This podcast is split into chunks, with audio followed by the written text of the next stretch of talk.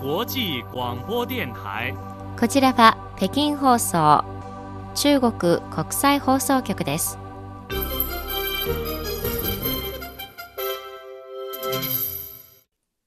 こんばんは。北京からのニュースをお伝えします。まず主な項目です。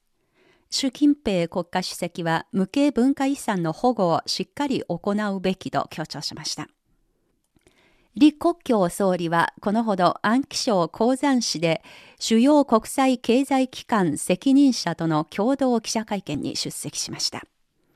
中国の食料生産は過去最高を記録しました。以上が主な項目です。はじめに、習近平中国共産党中央委員会総書記、国家主席、中央軍事委員会主席はこのほど、無形文化遺産の保護について重要な指示を出し、中国伝統の製茶技法と関連の風習が国連教育科学文化機関ユネスコの人類の無形文化遺産の代表的な一覧表に登録されたことは、中国の茶文化を活用する上で非常に意義があると強調しました。習主席は無形文化遺産に対する系統的な保護をしっかりと行い、人民の日増しに増大する精神文化の需要をよりよく満たし、文化への自信を強めなければならないと強調しました。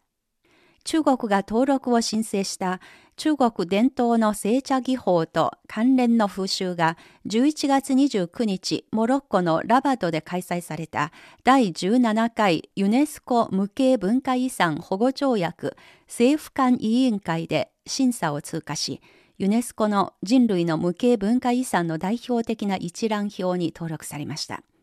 中国の無形文化遺産は現在43件が登録されていて世界最多です。次に、李克強総理は12月9日、安徽省鉱山市で中国と主要国際経済機関の責任者による1プラス6円卓対話会の共同記者会見に出席しました。李総理は、中国は6つの国際経済機関がプラットフォームとしての役割をよりよく発揮し、相互開放の拡大を推進することを断固として支持すると述べました。また全体的に見れば中国は安定した雇用と物価を実現し、マクロ経済の対極を安定させ、経済を合理的な範囲で維持している。感染予防抑制の最適化のための調整措置が推進実行されることで中国の経済成長率は持続的に回復するだろうと表明しました。出席した国際経済機関の責任者は1プラス6円卓対話会の役割を積極的に評価した上で中国経済の発展の見通しと対外開放を高く評価しました。また中国側の貿易政策の最適化と調整に歓迎の意が示されたほか、中国と世界経済の回復の勢いは必ずや強まっていくだろうとの自信や、中国側とのパートナーシップと協力を深めたいとの考えが表明されました。次に、WTO 世界貿易機関の紛争処理小委員会は現地時間9日、本部のあるジュネーブで中国による232条措置に関するアメリカ鉄鋼及びアルミ製品事件 DS544 について報告書を発表し、アメリカの追加関税措置は WTO の協定に違反するものと裁定し、アメリカが WTO の安全保障例外条項を引用して行った抗弁を却下しました。これを受けて中国商務部は10日、専門家チームが下した客観的で公正な裁定だとして前向きに評価しました。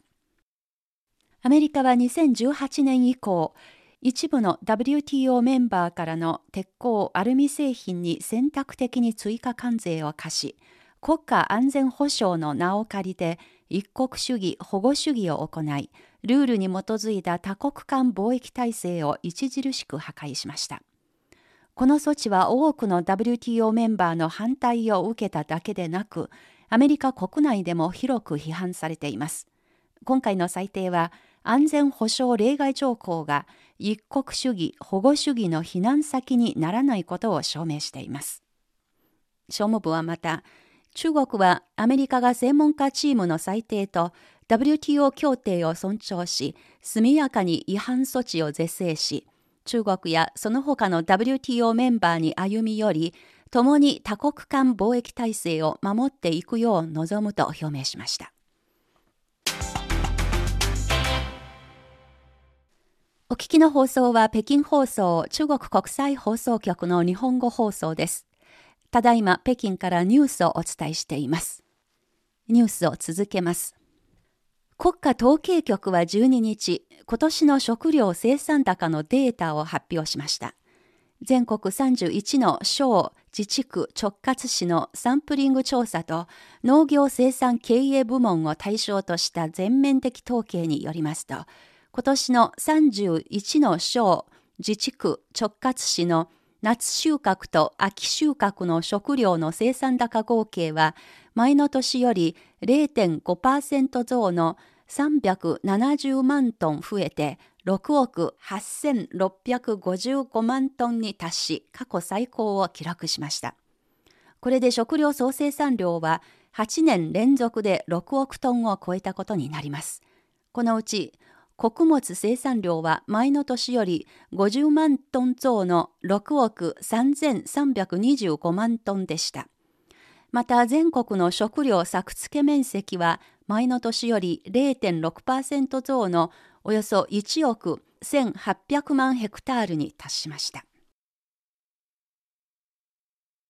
国際自然保護連合は10日、カナダのモントリオールで国際自然保護連合のグリーンリストの更新を発表し、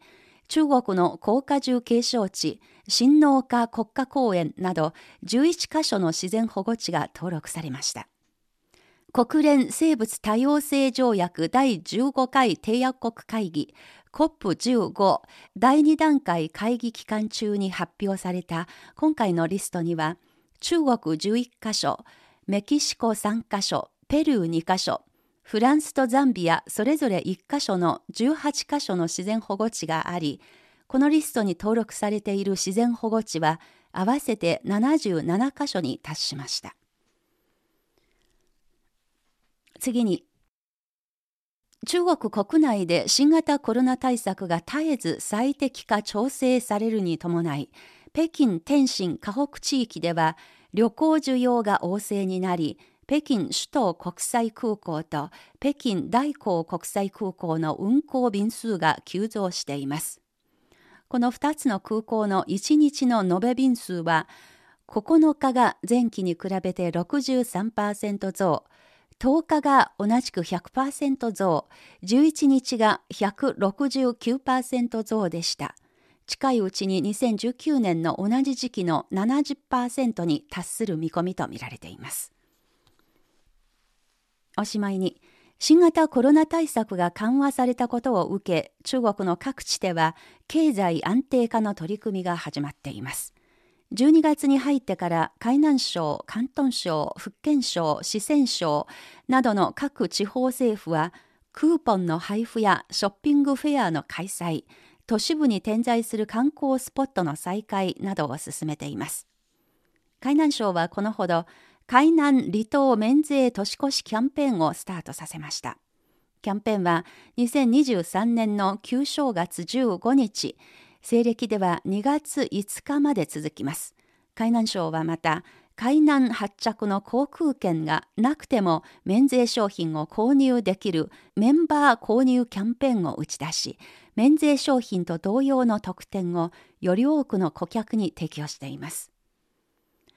また各地の感染症対策の緩和を受け、全国の多くの都市の観光スポットが次々と再開され、観光スポット周辺のホテルや民宿の問い合わせ件数も増え続けています。